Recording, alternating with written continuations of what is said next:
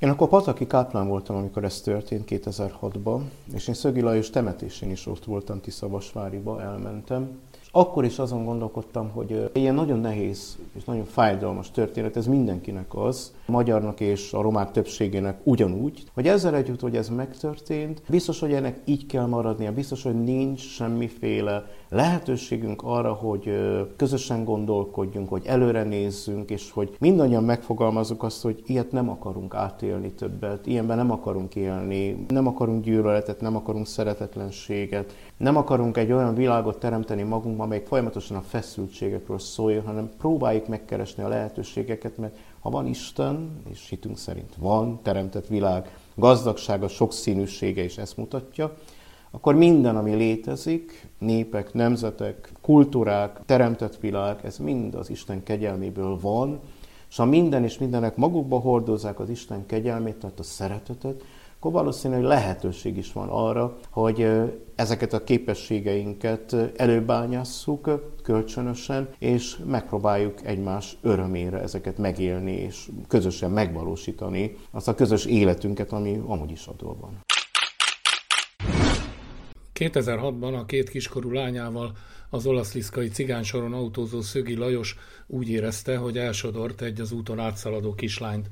Megállt, hogy megnézze, mi történt, és a gyerek feldődött családtagjai és a szomszédok dühükben, mivel ők is azt hitték elütötte a kislányt, agyonverték, saját gyerekei szeme láttára. A cigány kislánynak valójában nem történt baja. Az olaszliszkai nincselés felkavarta az országot a politikai szélsőjobb számára, azóta is az egyik legfontosabb hivatkozási pont. Varga András 2012 óta olaszliszka katolikus plébánosa. A selfie a Szabad Európa podcastjában most vele hallhatnak egy beszélgetést. Én Kerényi György vagyok. Előzetes beszélgetésünk során annyit tudtam meg önről, hogy erdélyi származású, aztán az e-mail címében láttam a nyárád mente szót, ami ugye Maros széken van, Marosvásárhely közelében. Ez valami furcsa véletlen, hogy két ilyen település is fontos az ön életében, ahol az etnikai összecsapások meghatározóak voltak, hiszen 90. március 15-én tudjuk, mi történt Marosvásárhelyen, és Olaszliszka is ugye egy brutális pogromról, tehát voltak éppen a magyarok és a cigányok, nem is tudom, egymásnak feszüléséről híresült el.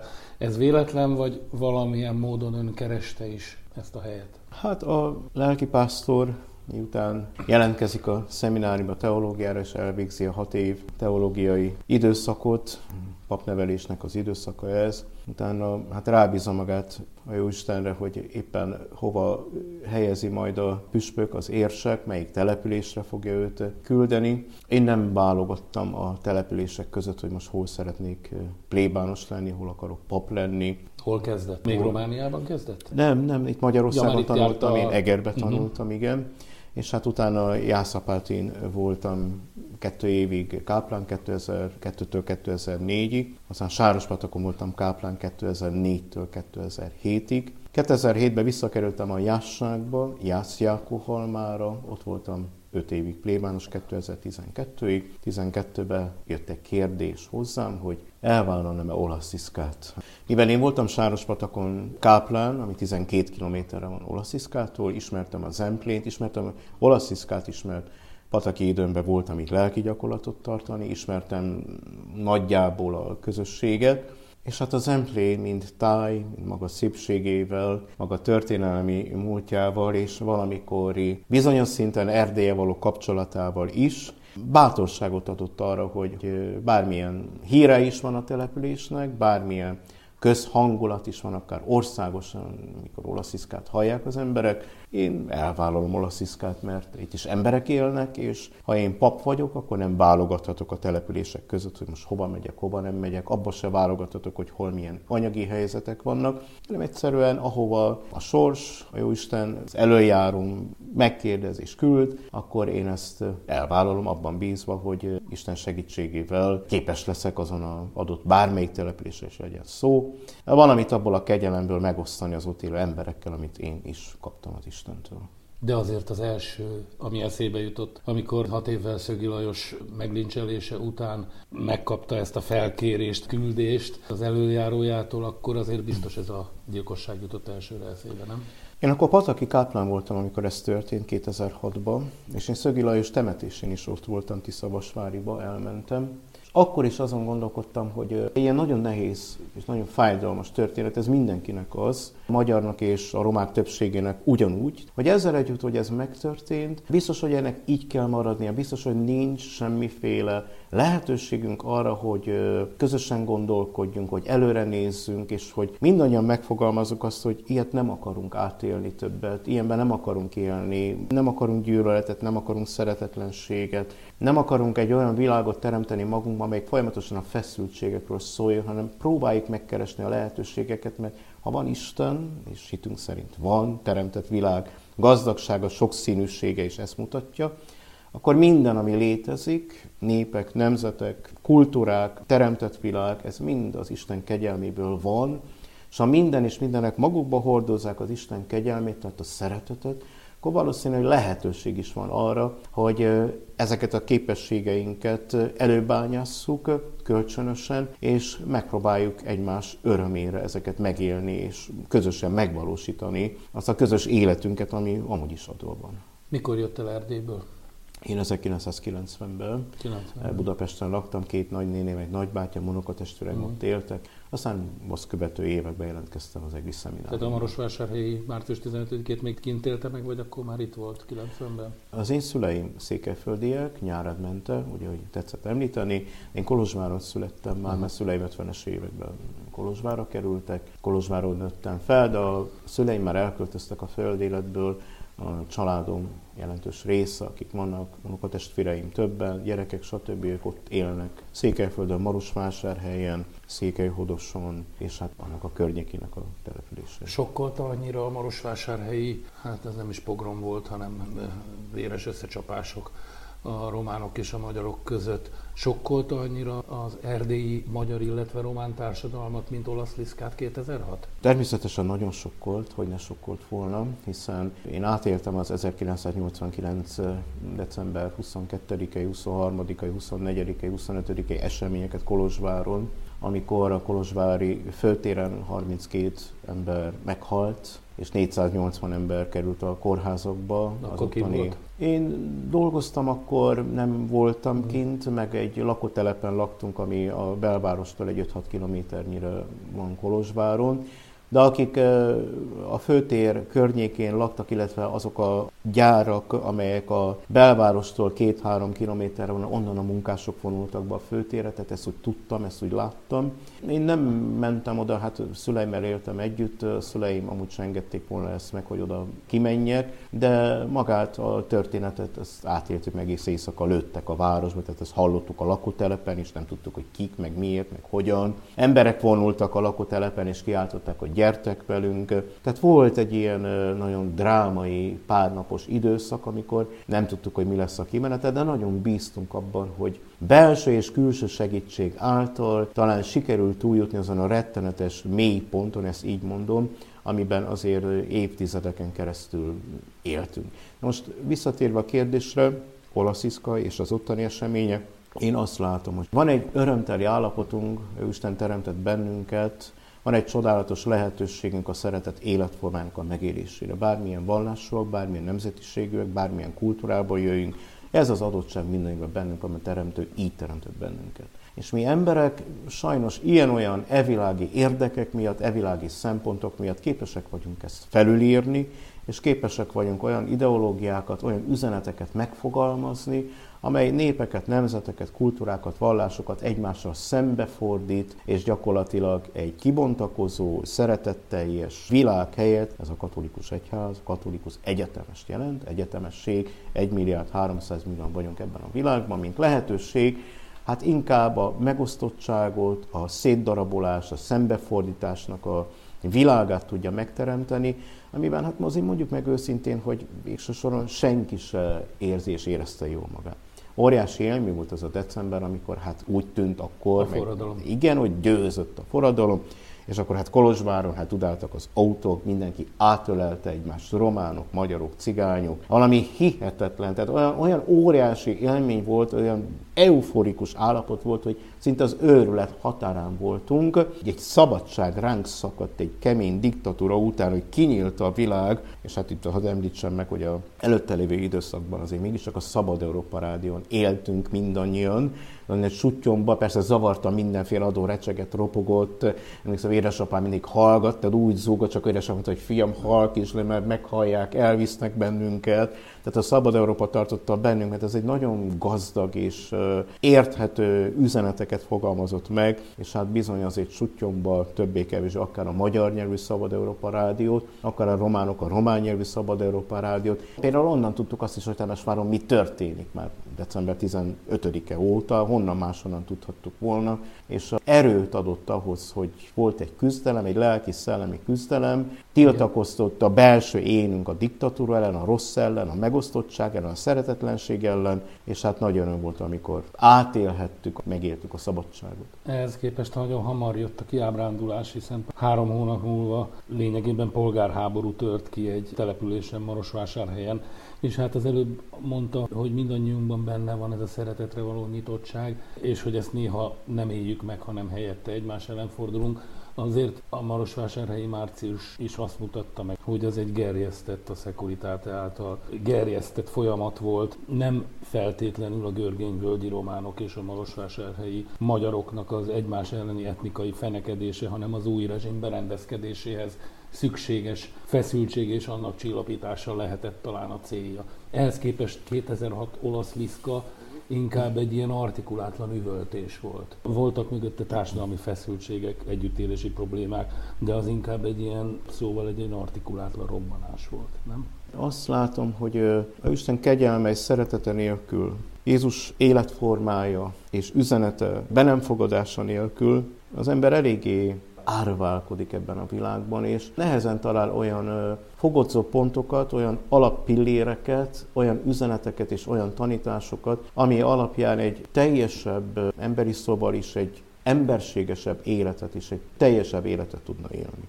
És tehát a tudás is nagyon-nagyon fontos. Az, hogy imádkozunk, az egy dolog, de a tudás és az ismeret rendkívül fontos, mert ha nincs egészséges tudás, egészséges ismeret, akkor nagyon-nagyon vad dolgokat és buta dolgokat tudunk elkövetni. Én ezen eseményekben, akár a Marosvásárhelyi, az Erdély, akár az olasziszkai történetek mögött egyfajta tudatlanságot is látok egyfajta nagyon kemény előítéletet, de ez kölcsönösen. Ez otthon Erdélyben is románok, magyarok között történelmi múlt, gerjesztett feszültségek, mindig visszatérünk a múlthoz, és ha visszatérünk, akkor mindig fogunk találni negatív múltbéli dolgokat, sérelmeket, amiket folyamatosan életbe tartunk, és amelyek sajnos nem tudnak elszabadítani bennünket attól, hogy ne ismétlődjenek meg ugyanazok a borzadályok, amelyek korábban megismétlődtek, hanem lehet, hogy kisebb intenzitással, de mi magunk is ezt átéljük. A cigánysággal kapcsolatban itt olasziszkán vagy országosan én azt látom, és a kedves magyarországi emberek jobban tudják, hogy volt nekik egy életformájuk 90 előtt, ami 90-ben vagy 90 után megváltozott. De az Meg... a szocialista nagyipar segédmunkás meg... tömege volt. Igen, megváltoztak a lehetőségei. És ezekben a megváltozott lehetőségekben én azt látom bizonyos szinten, hogy nem annyira a győztes populációs, a győztes réteg közé került ez a népesség, hát. és ez elég sok feszültséget gerjesztett bennük, a mindennapi megélhetés küzdelmei és nehézségei, amelyek gyereket nevelő embereknél, és különösen mi férfiak tudjuk, hogy azért mit jelent az, hogy teljesítenem kell a közösségem a családom felé.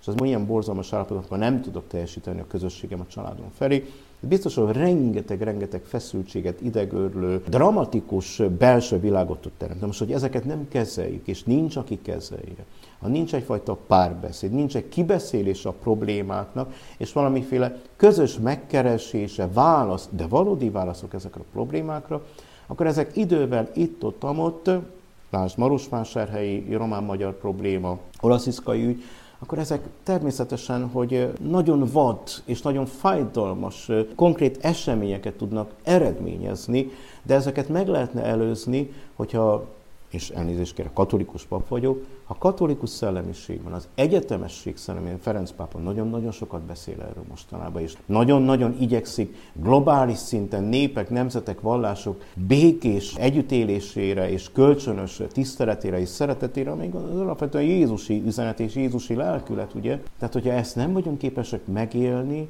megjeleníteni, képviselni, akkor sajnos együtt kell éljünk azokkal, hogy vannak feszültségek, növekvő feszültségek, ki nem beszélt problémák és bajok, és akkor egyszer csak csattan valahol ez a nyomorúság, ártatlan emberekre természetesen, fájdalmasan ártatlan emberek, és aztán ez aztán tovább bonyolódik, újabb feszültségeket szül, és újabb feszültségeket, és akkor eljutatunk arra, hogy nincs megoldásos teljes káosz és teljes zűrzavar, vagy pedig megállunk és gondolkodunk, és azt mondjuk, hogy biztos, hogy így akarjuk folytatni, biztos, hogy semmi más megoldásunk nincs, csak a dzsungel törvénye, az állatok törvénye, az Ószövetség, adok, kapok, szemet szemér fogad fogja. Tehát, hogyha szemet szemér fogad fogja, akkor lassan mindannyian vakok leszünk, mindannyian fog nélküliek leszünk, és akkor gyakorlatilag közösen és egyetemesen elvesztettük a kibontakozásnak, a szeretetnek, a kölcsönös átölelésnek és közös életnek a lehetőségét. Hát nem tudom, hogy volt-e ilyen pillanat olasz Liszka után, amikor így megállt volna mondjuk a magyar és cigány társadalom, amit ön mondott, és egy kicsit szembenézett volna azzal, ami történt, hiszen két év múlva elkezdődtek a rasszista romák elleni sorozatgyilkosságok, amik igazából egyáltalán nem jutottak el a magyar társadalom mély tudatáig. Olasziszka egyébként eljutott érthetően, hiszen a etnikai falak nagyon erősek. Tehát azt gondolom, hogy ez a, ez a megállás és végiggondolás, ez nem történt még meg. Ön, amikor idejött Olasziszkára 12-ben, egy ilyen mediátori, közvetítői szerepet is szánt magának, mint amiről az előbb beszélt? Volt nekem egy áldott jó segítőm, tanácsadóm ebben a témában, Jászi alkalma volt, amit említettem, 2007-2012 között plébános, és ott volt egy áldott jó lélek, Évike, aki virágokkal foglalkozott, Jászberénybe virágboltja, vagy virágstandja volt neki, és minden hétvégén hatalmas virágokkal ajándékoztam a Jászi templomot. Ő egy roma nő volt, rendszeres templomjáró volt is. Megkérdeztem Évikétől, hogy Évike, megyek olasziszkára. Hogyan kezeljem a romákat, mit kezdjek el olasziszkára? András atya, tessék lemenni hozzájuk. Tessék lemenni hozzájuk. Nem szabad külön lenni tőlük, mert akkor az rossz. Tessék lemenni hozzájuk. Tessék velük beszélgetni. Megfogadtam a tanácsát. Ide kerültem 2012. augusztus 1-én, az első héten, egyik esti szentmise után, kijövünk a Liszkai templomból, és a templommal szembe lévő területen élnek a romák. A romák többsége azon a területen él. Mise után, reverendába elindultam lefele, mondjuk így a cigány soron, tehát a romák által lakott közösség. Több mint két órát ott voltam köztük, kijöttek, behívtak a lakásukba, Na, én jöttem köszönteni önöket szeretettel, hogy hát itt, itt vagyok én úgy római katolikus pap, plébános is, hogy megismerjük egy kicsit egymást. Behívtak, hogy Jézus szíve kép, meg Mária kép, meg ilyen kép, meg olyan kép. Nagyon-nagyon nagy szeretettel fogadtak, azt mondták, hogy hozzájuk még pap nem jött le. Olyan örömmel töltöttek, hogy én lementem, mert hát katolikus vagyok, egyetemes vagyok, nekem minden emberhez kivétel nélkül küldetésem van, nem válogathatok ember és ember között az Úristennek, ha ez így jól van, ahogy teremtett, akkor nekem is jól kell legyen. Úgy a teremtés olyan formája, amibe élek és ami van ez egy kezdés volt, és akkor azt követően hát elkezdték hozni a gyerekeket megkereszteltetni, tehát nagyon sokan nem voltak megkeresztelve. Mi itt vagyok 9 éve most már, körülbelül olyan 220 cigány gyereket megkereszteltem. Erősödött a vallásosság a körülben? A vallásosságok a, a történelmi egyház, a katolikus egyház felé mindenképpen erősödött, mert az iskolában akkor hat római katolikus hittanoson volt, most van 49, akiknek nagy része ezek szerint roma. Kifejezetten a romákról beszélek most itt a, a számot tekintve, és uh, mindenképpen erősödött most uh, az ő vallásosságuk uh, egy bizonyos értelemben egy sajátos vallásosság, ezt mindannyian tudjuk, de van itt egy gyülekezet, már nagyon régóta foglalkozik velük, egy dél-koreai gyülekezet, egy protestáns gyülekezet, és ők lent a cigányok által lakott területen megvettek egy házat, Halleluja ház, ahol minden héten foglalkoznak a dél-koreai gyülekezetet. Itt az Emplimben több helyen ez a dél-koreai gyülekezetet kifejezetten a roma pastorációval foglalkozgat, de hát nekünk is az a feladatunk történelmi egyházaknak, hiszen együtt élünk, hogy hát nem egy külön bejáratú gyülekezet vagyunk, egyeseknek fenntartott vallási közösség, mert akkor a szektásodás hibájába esünk bele, hanem egyetemesek vagyunk, és ebben minden lélek meghívást kapott arra, hogy megtalálja saját életének az értelmét, célját, megtalálja embertársait, és így Jóisten kegyelmébe értelmes életet tudjon élni. A 90-es években Magyarországon igazából egy klasszikus pogrom volt. Voltak skinhead attakok, köztük gyilkosság is, ott volt a rasszista sorozatgyilkosság, illetve Szögi Lajos meggyilkolásait Olaszliszkán, de ezek nem pogromok a szónak abban az értelmében, hogy egymásnak feszül két etnikai közösség, általában a többségi neki megy a cigánysornak, ez így szokott lenni. Magyarországon egyetlen egy ilyen volt a 90-es évek elején egyébként két egyházán. Romániában viszont, pontosabban Erdélyben, nem Óromániában, ott legalább 40-ről adtak számot. Nagyon sok volt. Ott, minthogyha a két etnikum közti különbség élesebben robbant volna, ott nagyon sokszor a magyarok, székelyek neki mentek a cigánysornak. Mivel magyarázza ezt? A világban nagyon-nagyon sok ilyen jellegű ehhez hasonló feszültség zajlik. Nagyon sok. Itt azt érzékelem, hogy a bizonyos szempontból a kulturális különbséget rossznak éli meg egyik vagy másik csoport. Alapvető kulturális különbségek vannak. Ezek nem egy az ember által választott kulturális világ, hanem mindenki beleszületik egy kulturális közegbe, egy kulturális tradícióba. Hát szocializálódik. A szocializálódik. Most, hogyha ezeket mi úgy éljük meg, hogy ez erősebb kultúra, tisztább kultúra, jobb kultúra, a másik pedig rosszabb kultúra, alattasabb kultúra, alatta van a másik kultúra, és ezt így éljük meg, akkor már magunkba hordozzuk azt a fajta szellemiséget és szempontot, hogy van a magasabb rangú és van az alacsonyabb rangú ember. Tehát egy ilyen kasztrendszer alakul ki pszichésen. Hát ugye ő önző az ember, és azért az embernek ez úgy tetszik, hogy én egy magasabb rendű, rangú, kultúrájú csoporthoz tartozok, szemben a másik, amely alacsonyabb rangú. És ezt őszintén megmondom, hogy a cigányok között is találkoztam ilyennel, gyerekek között ugye, hogy mondják nekem, hogy hát papbácsi cigány. A gyerekek, én magyar ember vagyok, székember vagyok, én nem vagyok cigány. Nem, hát papbácsi szeret minket. Papbácsi csak cigány lehet. És mert hogy a parasztok nem szeretnek minket, mondom, gyerekek, ez butasság. Mert hogy a magyar számára paraszt. Tehát ugyanúgy megvan az, hogy lenézem a magyart, és papbácsi csak cigány lett, mert szeret engem. Szóval egy olyan mély lélektani, pszichológiai, drámai dolog alakul ki, minden csoportban, egymással szembe. Ez egy globális probléma, és ezt mi is megéljük. Tehát megéltük otthon is, ezt a fajta különbözőséget is megéljük. Na most én azt látom, hogy az egyházaknak ebben óriási szerepük és lehetőségük van, hogy pontosan az az egyházi küldetés, hát nem a politika küldetése ez, mert a politika, én azt látom, hogy az egyéni érdekeket akar érvényesíteni, és nem össztársadalmi, összközösségi felemelkedést, aki szeretetnek a világát akarja megteremteni az egyháznak a nagyon nagy feladata, mindannyiunk nagyon nagy feladata, hogy az az evangélium, amit Jézus a saját életében bemutatott, tehát mit látunk Jézusnál, elmegy a római. A római a zsidó számára egy megszálló, egy idegen, aki elviszi az ő pénzét, adót kell fizetni Rómának, stb. Tehát ott van az az óriási feszültség, és Jézus ezt a feszültséget saját magában nem hordozza, és a környezetében sem ezt képviseli, sőt, ezt a feszültséget oldja. A falakat döntögeti lefele. Példának mutatja be a szamaritános, az irgalmas szamaritános, aki egy kevert népességhez tartozó népcsoport volt, aki lenézett volt a zsidók által az utcanőt megmenti, aki ki tudja, milyen bűnöket és milyen elköstelenségeket követett el, és megmenti ezt a bűnöset. Akkor Vámos Mátét meghívja, Zakeushoz elmegy, és mindazzal, amivel Jézus foglalkozik, mind azokkal, akikkel foglalkozik, megváltoznak.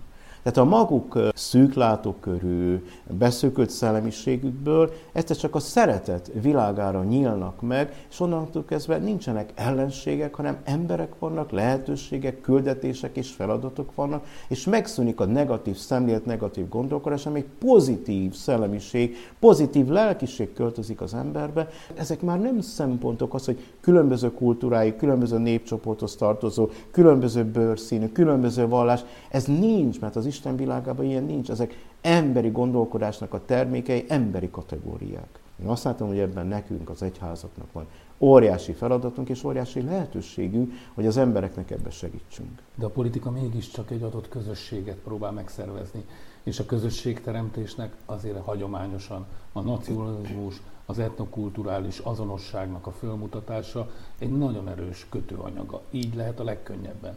Nem akarok aktuál politizálni, de hát látjuk azért Magyarországon is ennek az erejét és a politika általi kihasználását, de hát az régióban mindenütt megfigyelhetőek ezek a tendenciák, vagy akár ha Amerikában nézzük a, a feketék és a fehérek közti az elmúlt évtizedben sokkal explicitebbé váló feszültségeket. Tehát ezek mind-mind az etnokulturális közösségek vitalitását mutatják. Át lehet ezeket a kötőanyagokat valahogy vagdosni? Ja, és milyen érdekes ez, hogy éppen visszatérve a Marosvásári esetre, hogy a hegyekből, Görgény völgyéből a román, szegény, egyszerű, hétköznapi falusi embereket pont az ortodox egyház hűítette, ahogy lejátszott nekik egy filmet, ami ki tudja a világ melyik részén Fülöp-szigeteken, akárhol játszódó, és azt mondták, hogy nézzétek a ti fiaitokat, lányaitokat, aki már vásárhelyre költöztek korábban, a magyarok ütik, verik és ölik, és akkor szerencsétlenek leították, és akkor kapákkal, ásokkal minden mentek megvédeni a saját gyermekeiket egy békés városban, ahol békességbe éltek az emberek, ahol csupán annyi történt, hogy előtte pár nappal a magyarok egy százezres felvonulással próbálták értésére adni az ország vezetőinek, mindenkinek, hogy hát mi is itt élünk magyarok, vagyunk, és szeretnénk magyar, magyar iskolát, orvosi egyetemet, stb. Csak azt szeretnénk, ami korábban volt. Tehát alapvető emberi jogok ezek, ugye? Csak itt is az a probléma, megint a nacionalizmus és a történelmi múlt, hogy a románok minden ilyen jellegű természetes alapjogot óriási veszélyként élnek meg pszichológiailag, ami elvezetett oda, hogy úgymond ő elveszíti Erdélyt. Tehát ez a rettenetes félelem, ha meglát egy magyar táblát, annak idején bátyám Kolozsváron ugye mesélte munkahelyén, hogyha valami konfliktus van, volt bármilyen szakmai konfliktus egyik vagy másik ember között, egyik román, másik magyar, akkor rögtön a román odavágta, hogy mi van kell Erdély. Ez Románia, ahol ugye az ország egy részét féltik. Magyarországon viszont állandóan az ország egészét kell megvédeni, legalábbis a politikai kommunikáció szerint, mert az egész országot akarják folyamatosan elveszejteni külső idegen titokzatos hatalmak. Azt látom, hogy a magyar társadalomban is pszichológiai tanilag, és különösen a vidéki társadalom nagyon sok fájdalmat hordoz magába pszichésen.